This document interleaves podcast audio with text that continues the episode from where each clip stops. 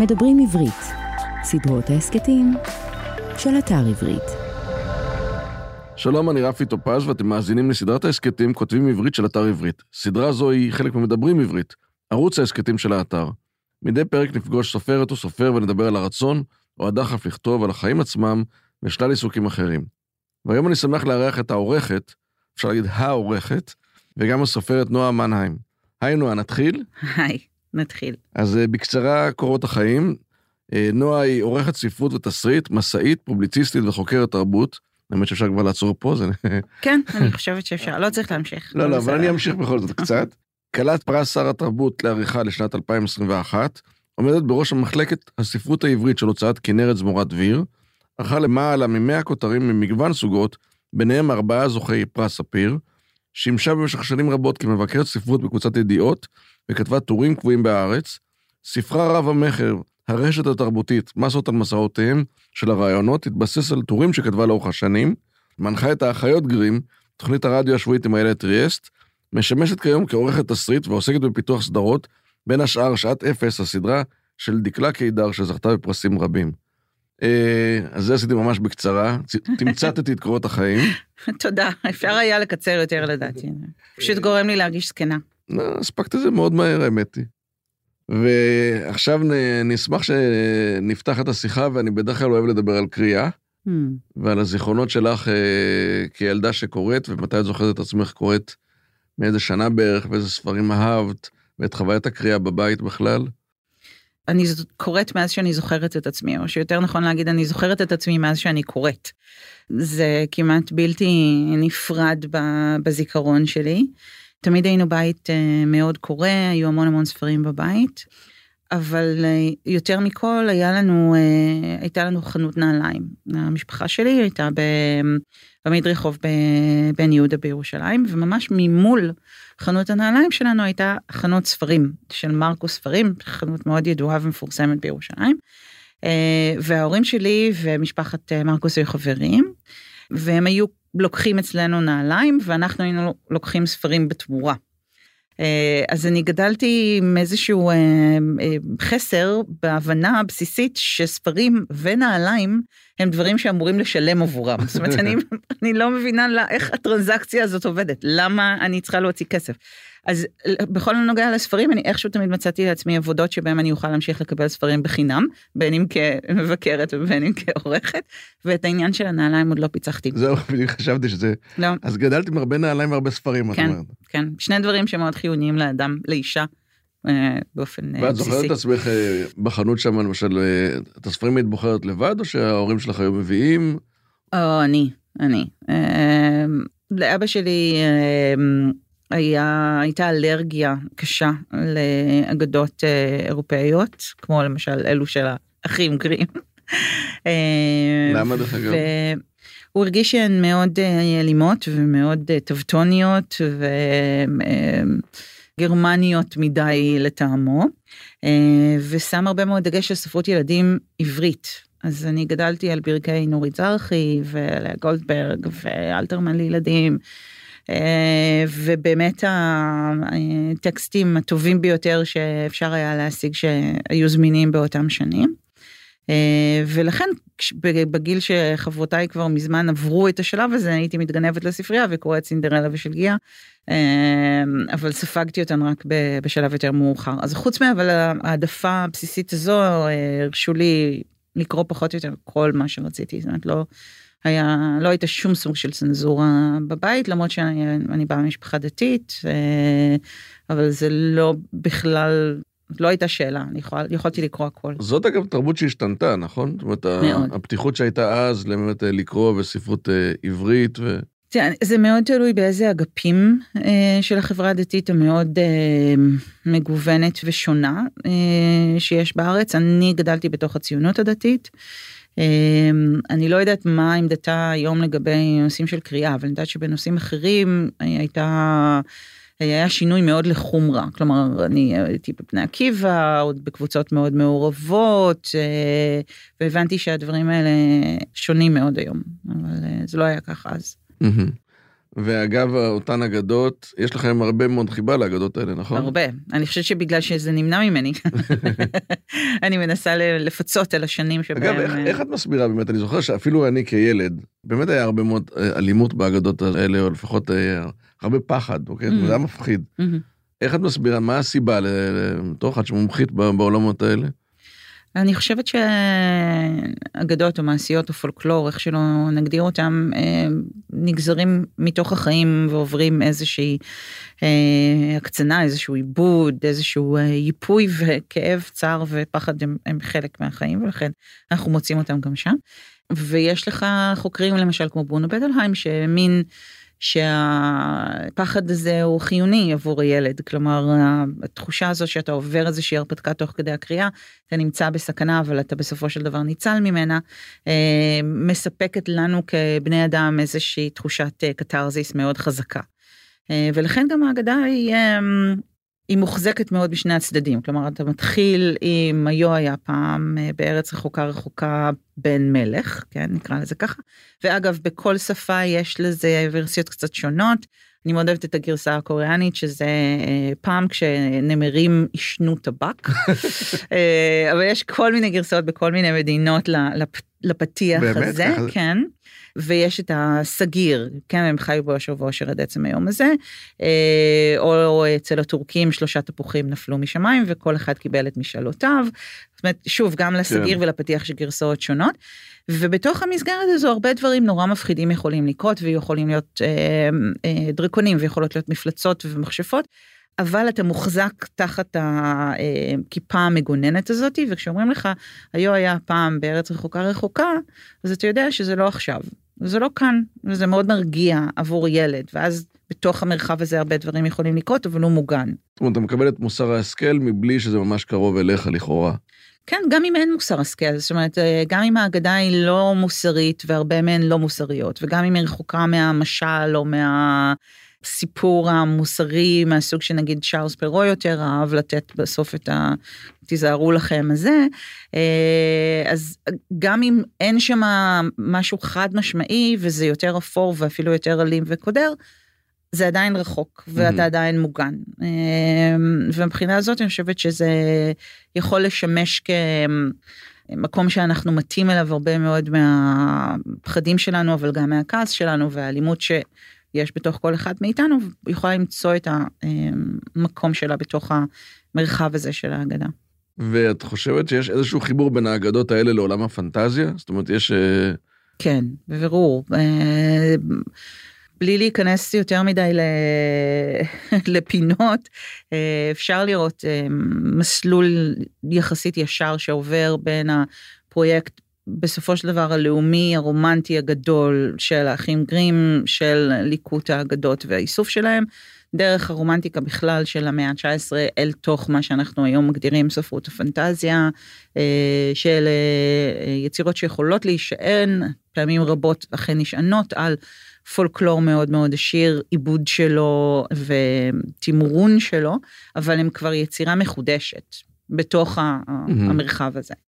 באמת יש משהו באותו ליקוט, ולהכניס את זה לאיזשהו אה, קונטרסט אחד, שיוצר סוג של אה, יצירה חדשה, נכון? וזה קצת אולי להתחבר אפילו לספר שלך, hmm. של הרשת התרבותית, עם הרפרור לרשת החברתית, איך שקוראים לזה, כן. שבעצם הכינוס של סיפורים במקומות אחרים, עם מסות אחרות לגמרי, וזה יוצר משהו שקשור לתרבות בכלל. ורואים את זה גם באמת באחים גרים, גם באלאדין, כל מיני דברים כאלה, אלף לילה ולילה, נכון? זאת אומרת שיוצרים יצירה מדברים שלגמרי לא היו קשורים בעצם. כן. אה, אני חושבת שבעצם האיסוף וההגירה הזו, וגם לאחים גרים יש המון המון סיפורים שאף אחד לא זוכר בכלל. אה, אספו למעלה מ-200 אגדות, חלק גדול מהם, אם הייתי אומר לך את השמות, אני לא זוכרת, אתה לא תזכור. אה, דברים זניחים מאוד, משונים מאוד גם בחלקם. אבל משהו במסה הזו אה, מייצר איזשהו כוח משיכה. ומביא אליו את הקוראים ומייצר משמעות אחרת. אה, והמשמעות שלהם הייתה מוכוונת באופן מאוד אה, מודע ואפשר להגיד אפילו ערמומי, כי הם מכרו במרכאות את הסיפור של הקובץ הזה כמשהו מאוד מאוד אותנטי, בעוד שזה לא היה ככה במקור. אז יש את הנרטיב של הנרטיבים, כאילו שנמצא מעל הקובץ הזה, כמו גם מעל אלף לילה ולילה, מנסים למכור לנו פה סיפור מעבר לסיפורים האלה שאוספים כאן. אה, ואם נחזור רגע לתקופה של הקריאה של הילדות mm. והנערות, בזמן הנערות כבר חשבת על זה שתרצי לעסוק בנושאים שקשורים לכתיבה? לא. אה, לא, זה לא מדויק. אני חושבת שאם היית אומר לי שזה משהו שאפשר לעסוק בו, כעיסוק, אני לא הייתי מבינה למה אתה מתכוון. כי להגיד לי, את יודעת, את יכולה לעבוד בספרים, זה היה כמו להגיד לי, את יודעת, את יכולה לעבוד בלנשום, או את יכולה לעבוד בלאכול. כאילו זה, איזה מוזר זה. לא ידעתי שיש אנשים שנגיד העבודה שלהם היא באמת לאכול, כמו למשל מבקרי מסעדות. אמ, ולא ידעתי שיש דבר כזה גם ביקורת ספרים. זאת אומרת, לא, זה לא, לא חדר את המודעות שלי. מה שבאמת רציתי להיות זה פסיכולוגית. באמת? כן, אבל uh, אני כן ראיתי את עצמי מוצאת דרך לשלב בין שני התחומים האלה. Uh, ובאמת, אני זוכרת שקראתי את בטלהיים, uh, שאגב היום הרבה מהתיאוריות שלו, בין אם מעורערות או מופרכות, היו גם מאוד בפלגיאט, טקסט מאוד בעייתי, הוא היה אדם מאוד בעייתי, אה, אבל אני זוכרת שזה פתח לי את העיניים, כן, ההבנה הזאת שיש בדברים האלה שאני כל כך אוהבת גם תכנים שנוגעים לעולם הנפש ולא רק לעולם האומנות, הייתה עבורי תובנה מאוד חשובה, ואז אה, זוכרת שבדיוק אז אה, אדיר כהן אה, הכניס את אה, כל התחום של הביבליותרפיה לארץ ואמרתי אוקיי זה מה שאני רוצה לעשות זה החלום שלי זה יהיה הייעוד שלי ואז זה לא קרה. אז הגעתי בדרך עקיפה לעסוק במשהו שאולי נמצא ליד זה, אפשר לומר. ומתי זה, זה קרה? איך הגעת לעולם הזה? לעסוק בו. לא לעולם לא... של העריכה? כן. די בטעות. אני התגלגלתי די בטעות להרבה מהדברים שמצאתי את עצמי עושה בחיים. כמו שציינת לפני כן, אה, כתבתי ביקורות במשך כמעט עשר שנים. אה, התחלתי אצל זיסי סתיוי, האהוב אה, והנבון בידיעות אחרונות, במוסף לספרות. ומשם עברתי לכתוב בעיתון תל אביב, הייתי מבקרת הספרות של עיתון תל אביב תקופה, ynet, כל מיני, כאילו, בכל הרשת פחות או יותר. ואחרי שעשיתי את זה כעשור קיבלתי הצעה מהוצאת כנרת זמורן דביר להצטרף אליהם כעורכת. זה היה פתאום מעבר, מה שנקרא, כמעט לעבור צד. לא? ממש לא? לעבור צד, לגמרי לעבור צד. אה, הייתי המומה, אה, ולא הבנתי כל כך אה, איך לעשות את זה ולמה לעשות את זה. אה, מאוד אהבתי להיות מבקרת, כמי שכאמור התרגלה לקבל ספרים חינם. אה, לפתוח את הדלת כל יום ראשון בבוקר ולגלות ערימה של ספרים ליד הדלת, שכל מה שאני צריכה לעשות זה לקרוא אותם, ואז גם לספר לאנשים מה חשבתי עליהם. זה ממש היה, זה היה מושלם. אני באמת מהנודניקים האלה, שכשעבדתי בחנות ספרים רק רציתי לתפוס אנשים בחולצה ולהגיד להם, תקשיב, הספר הזה, אז זה, ועוד שילמו לי על זה, אז הייתה התלבטות, ואחרי שהתחלתי לערוך, הבנתי אה, שכל מה שעשיתי עד אותו רגע מבחינתי היה ליד. זאת אומרת, וזה הדבר, זה הדבר שאני רוצה לעשות, אה, אפילו הייתי מרחיקת לכת אומרת שאני צריכה לעשות. זאת אומרת, יש לי תחושה של ייעוד בעבודה הזו. אפרופו לכתוב ביקורות של ספרים, הרי זה מגיע מאהבת הקריאה אצלך. כן. ואז את מקבלת, קיבלת ליד ספר, אה, איך היית בוחרת על מה את כותבת ביקורת ועל מה לא? זאת אומרת, אם הספר היה... זאת אומרת, האם רק ספרים שאהבת, רצית לכתוב עליהם ביקורת, או שהחלטת שיש ספרים שהם, דווקא בגלל שהם לא טובים, את צריכה לכתוב עליהם ביקורת? אני חייבת להגיד שאף פעם לא... זה אף פעם לא היה השיקול אם אהבתי או לא אהבתי, השיקול היה האם יש לי מה לומר. זאת אומרת, יכול להיות ספר שאני נורא נורא אהבתי, ואין לי מה לומר עליו. הוא פשוט מעולה. כמו שיש אנשים כאלה שאתה אומר, תקשיב, הוא בחור טוב. בחור טוב. בחור טוב, הוא מעולה, הוא סוליד, אפשר לסמוך עליו. Uh, הוא בחור טוב. עכשיו, יש לי 800 מילה, אני לא יכולה לכתוב ג'ק הוא בחור טוב, ג'ק הוא בחור טוב, כי אז זה הופך להיות סרט אימים עם אה, ג'ק ניקולסון. אז השאלה של טוב ורע היא חייבת להיות היום, אגב, זה לא תמיד היה ככה, אבל בעשורים האחרונים, הצורך אה, של קוראים מהביקורת, אה, או הדרישה של קוראים מהביקורת שתכריע עבורם האם מדובר בטקסט טוב או רע, אה, מחייבת את המבקרים להתייחס לשאלה הזאת באיזשהו שלב בתוך הביקורת שלהם. אבל עבורי שאלת השאלות תמיד הייתה, האם יש לי משהו להגיד על הטקסט הזה? זה יכול להיות משהו טוב ומשהו רע, זה יכול להיות רק טוב, רק רע, שני הדברים ביחד, לנסות להבין מה הספר מנסה לעשות, איזה תפקיד הוא מנסה למלא בתוך השדה הספרותי או התרבותי, מה, אה, לאיזה טקסטים אחרים הוא מתקשר, מה הוא אומר על הרגע בזמן שבו הוא נמצא, המון דברים כאלה, אבל אם לא היה לי מה להגיד עליהם לטוב או לרע, אז לא הייתי נכנס לזה בכלל. ואם אנחנו עוברים לעולם העריכה, שזה באמת העולם שלך, ואת עושה את זה הרבה מאוד שנים, באמת, כמו שאמרתי בהתחלה, את אולי אחת האורחות בוודאי הכי מוכרות והכי נחשבות היום בארץ. איך התחלת את זה? זאת אומרת, שהתחלת לערוך וקיבלת כתב יד ליד, לידייך, כמה היית מוטרדת בהתחלה? כמה אמרת, אז, אז מה, איך אני מתמודדת עם זה? אני מצטערת מראש, אם מתנצלת אם זה נשמע אה, באיזשהו אופן יהיר, אבל, אבל לא מאוד מוטרדת, כי כמו שתיארתי לך לפני רגע, כשבאתי לכתוב ביקורת על ספר, הדברים שעניינו אותי היה מה יש לי לומר. ובמובן הזה העריכה אה, מתחילה במקום שבו הביקורת מסתיימת. כלומר, המבקר אה, הוא קצת כמו פתולוג, כלומר, הוא מסתכל על הגופה של הספר. הספר כבר כרוך, יש תכריכים סביבו, הוא מסתכל, התפקיד שלו זה להגיד איך הספר הזה חי וממה הוא מת. כן, לעשות איזה אנליזה של הפציינט הגמור הזה שנמצא מולו על השולחן. עורך במובן הזה הוא אה, כמו, לא יודעת מה, רופא משפחה או כירורג, אורתופד, או... הוא מסתכל על הספר, על הקושי שלו, על הבעיה שלו, ויכול להיות גם עניין מאוד קטן.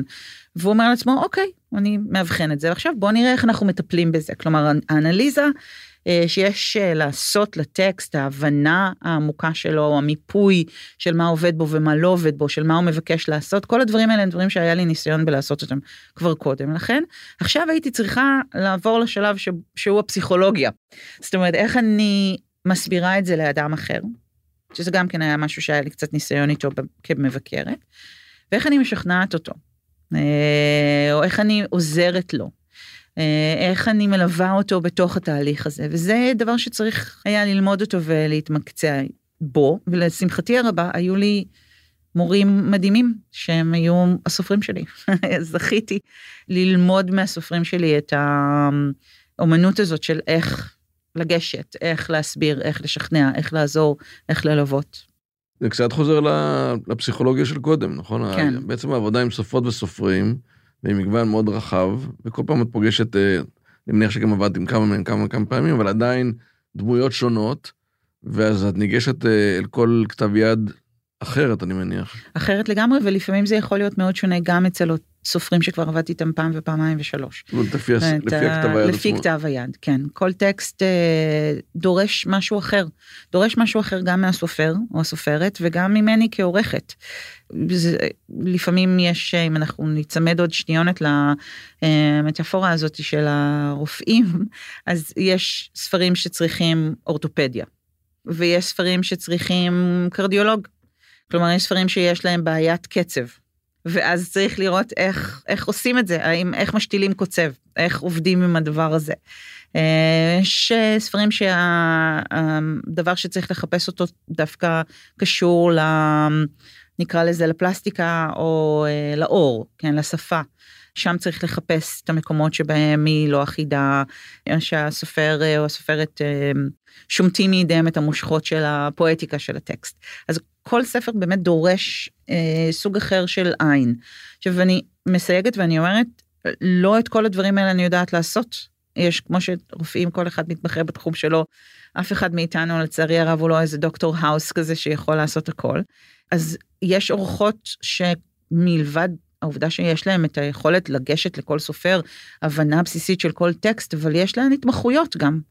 אה, יש דברים שאני לא יודעת לעשות, ומאחר ויש לי שני כובעים, זאת אומרת, יש לי את הכובע של ראש המחלקה, שתחת אה, המטריה שלו אני מעורבת בתהליך של הבחירה של הטקסטים שההוצאה אה, מקבלת לפרסום, ויש את הכובע של העורכת בפועל. עכשיו, בכובע של העורכת אה, הראשית, ראש המחלקה, איך שלא נקרא לזה, חלק מהעבודה זה אה, לשדך ולזווג זיווגים ולהבין איזה טקסט מתאים לאיזה עורכת, לפי באמת הכישורים שלה, ההתמחויות שלה, מה שהטקסט צריך.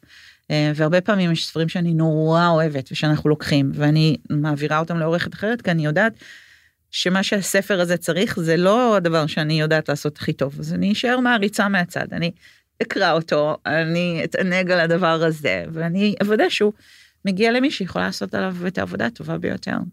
עבודת העריכה כמו שאת מסתכלת עליה היא עבודה ליניארית או שיש בה נקודות אה, שיא כאלה או נקודות פריצה או לפעמים באמת דשדוש ואז קורה משהו. Hmm. אה, כמה באמת גם העבודה היא באמת, את רואה את האינטראקציה, כמובן יש אינטראקציה עם הכותבת או הכותב, אבל כמה מרגישה שיש גם דברים שאת לבד מגיעה אליהם. בהינתן שזה באמת בכל פעם תהליך אחר, יש כן אה, ריתמוס אה, שחוזר על עצמו. ו- אבל זה כן תלוי בכמה שינויים בכלל הטקסט צריך לעבור. זאת אומרת, יש ספרים שיש עליהם עבודה אה, שיכולה להיות מאוד אה, כירורגית ומדויקת על, על נקודות מאוד מסוימות בטקסט, וזה בדרך כלל לא מעורר הרבה מאוד התנגדות, יש איזו בעיה, פותרים אותה. לעומת זאת, יש ספרים שזה משהו שאני נתקלת בו היום פחות, כי אני לצערי הרב לא יכולה להקדיש את עצמי לעריכה מלווה באותה מידה שהייתי עושה פעם, שזה ממש ללוות תהליכי עבודה מסוימים מתחילתם ועד סופם, ממש משלבים מאוד ראשונים של הכתיבה. אבל יש רגעים שנתקעים, כן, בוודאי.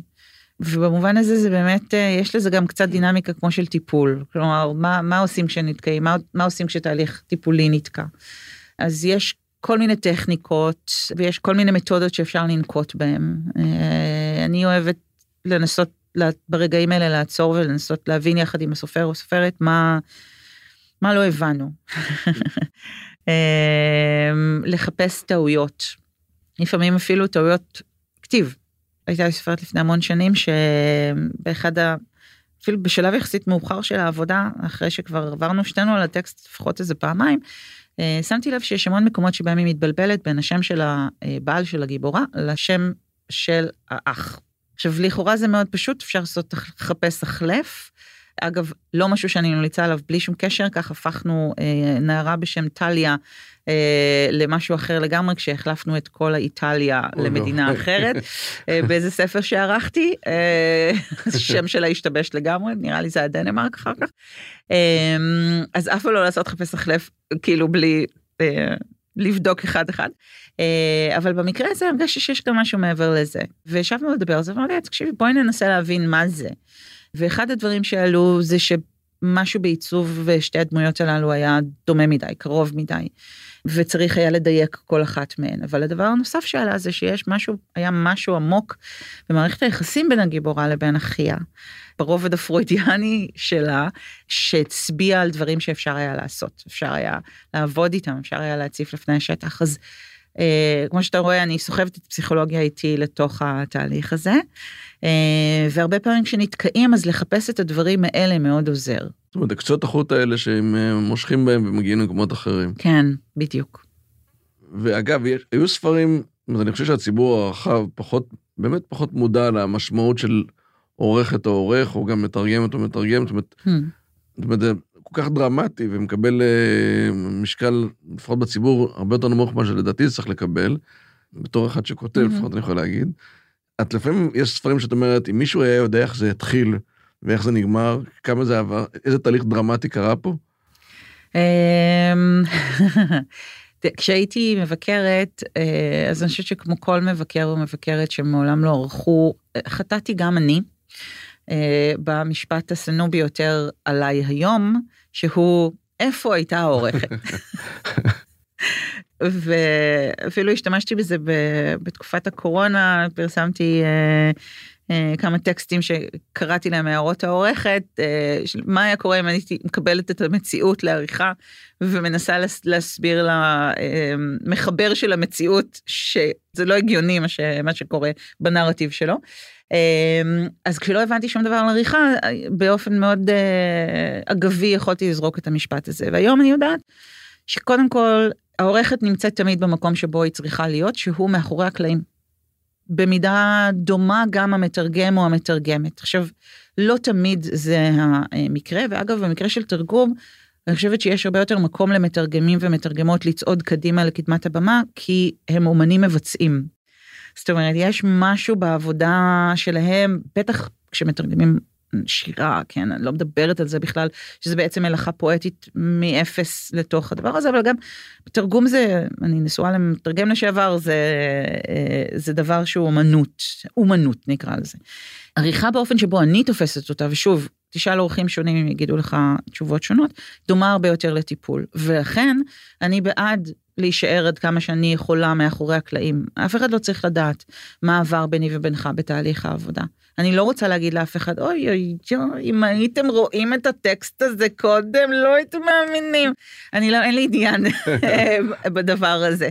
אה, אני חושבת שזה נכון, אה, לא תשמע ממני שמות עכשיו, אבל אה, תראה, וכשערכתי את זה, וואי וואי וואי, אהבתי לו חצי ספר.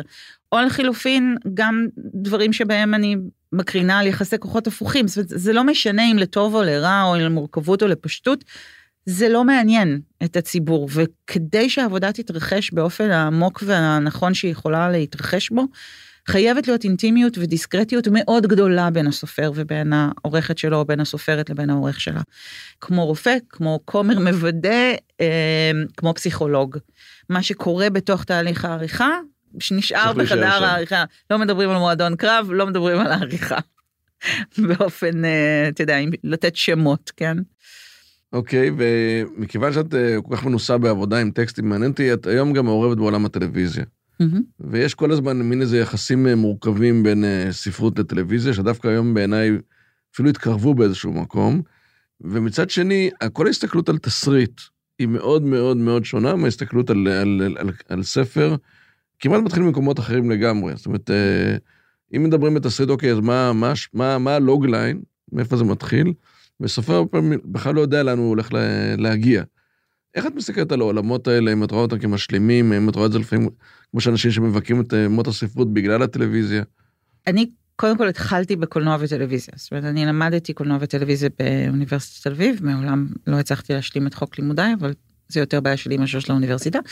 אה, ולמדתי שם במגמת תסריטאות, אז התחלתי בעצם משם, לא, מ, אה, לא מספרות, גם אף פעם לא למדתי ספרות באופן, ספרות באופן מסודר, זה לא...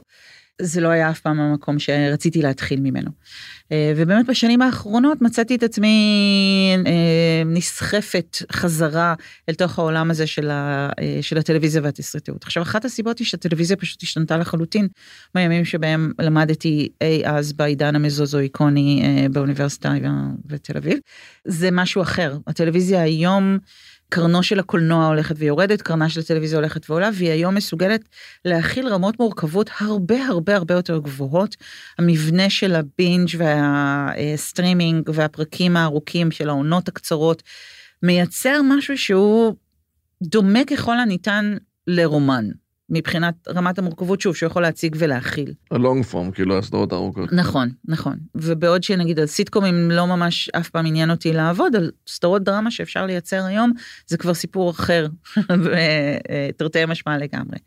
עכשיו לא בכדי מאחר והצורה החדשה הזאת היא מחפשת תכנים כמו שבראשית הקולנוע אה, הלכו לחפש המפיקים את המחזאים שכתבו בברודוויי ולהביא אותם להוליווד כי הם היו צריכים חומרים. אז היום הערוצים שמחפשים כל הזמן עוד ועוד ועוד תוכן, פונים לספרות כדי ליזון ממנה, וכ-60 אחוז מהחומר שמופק בעשור האחרון, בטלוויזיה ובקולנוע כאחד, הוא אה, ממקור משני, זאת אומרת המקור הראשוני שלו הוא ספרות, קומיקס, אה, non-fiction שהופך הרבה פעמים נגיד לסדרות אה, דוקו ולתחקירים. זה מתחיל כדו ממד, mm-hmm. כאותיות על נייר. אז המרחקים האלה הולכים ומצטמצמים. אה, אפילו בארץ, שאנחנו בדרך כלל איטיים בדברים האלה, אנחנו מתחילים לראות יותר ויותר. גם אה, שטוקהולם של אה, נועה ידלין שערכתי, שהפך לסדרת טלוויזיה, עיר מקלט של יד שוהם, גם סופר שאני עובדת כן. איתו שהפך לסדרת טלוויזיה, וממש עכשיו עומדת לעלות ברשת 13 סדרה בשם שמיים אדומים, על פי רומן מתח של דניאל שנהר, שהייתי מעורבת גם כתסריטאית וגם כעורכת בעבודה עליה. אז אנחנו רואים יותר ויותר עיבודים כאלה, כי בהרבה בחינות הסופר או הסופרת עושים כבר עבור התסריטאי והמפיק חלק מהעבודה, הם בוראים את העולם, יוצרים את הדמויות, ועכשיו אפשר, כאילו יש לך כבר חומרים שאפשר לעבוד איתם. אני אבל כן רוצה לסייג ולומר שאני לא בטוחה שאני מסכימה עם הקביעה שלך מלפני כן שתסריט מתחיל מהלוגליין. אני חושבת שזה מה שהרבה פעמים המפיק רואה, אבל כדי להגיע ללוגליין הזה, יש, אה, זה, להגיד שזה מתחיל מה logline זה כמו להגיד שספר מתחיל מהשם שלו. יש אנשים שמתחילים מהשם, זאת אומרת, יש סופרים שקמים בבוקר, יש להם שם לספר, הם מתחילים לכתוב אל תוך הדבר הזה. אז כמו שג'ון אירווינג תמיד אמר, שהוא יודע רק את המשפט האחרון בספר כשהוא מתחיל לכתוב. והוא אף לא משנה אותו, זאת אומרת, הוא כותב את כל הספר אל לקראת הסוף הזה שכבר ידוע. אבל כדי להגיע לסינופסיס של שלושה וחצי עמודים ו logline, כותבים 20 עמודים, מבינים על מה הסדרה, ואז מתחילים לצמצם, לצמצם, לערוך, לערוך, לערוך את הדבר הזה, לכווץ אותו ולזקק ממנו את, ה, אה, את המהות שלו. אני חייבת לומר שאני לומדת המון מההתנסויות שלי בתסריטאות לאחרונה, דווקא על העבודה שלי אה, כעורכת ספרות. אה, תסריט זה דבר מאוד עירום. זה חורשה של עצי לבנה דקים כאלה, אי אפשר להסתתר מאחורי שום דבר. Uh, הכל מאוד מאוד חשוף. ורומן הוא מין, uh, אתה יודע, כזה יער אירופי סבוך מלא שיחים ושורשים, אפשר להתחרבא, אפשר ללכת לאיבוד, זה וזה עצים, כן? Mm-hmm. אבל הם צומחים באופן אחר לגמרי, הם יוצרים סביבה אחרת לגמרי, ומאוד מעניין עבורי להתנסות בשתי הצורות האלה ולהבין מה אני יכולה לקחת מאחת ולהביא כן. לאחרת. גם יש פה מצב שספר נכתב לבד, ולמשל תסריט יכול להיות חדר כותבים. בהחלט. וגם פה יש איזשהו פתאום אה, משהו שהוא מאוד מאוד מהמם. שונה. אם, אם אתה אומר שאתה, למישהו שאתה כותב ספר עם עוד אדם נוסף, הוא מסתכל עליך ואומר, איך אפשר לכתוב ביחד? ומצד שני אנחנו רואים שכותבים סדרות מדהימות, צוות שלם של אנשים. נכון, ככה עבדנו אה, בשמיים אדומים למשל, היה חדר כותבים מאוד גדול, ולעומת זאת דקלה אה, החזיקה על כתפיה לבדה את, אה, את כל שעת אפס המדהימה שלה.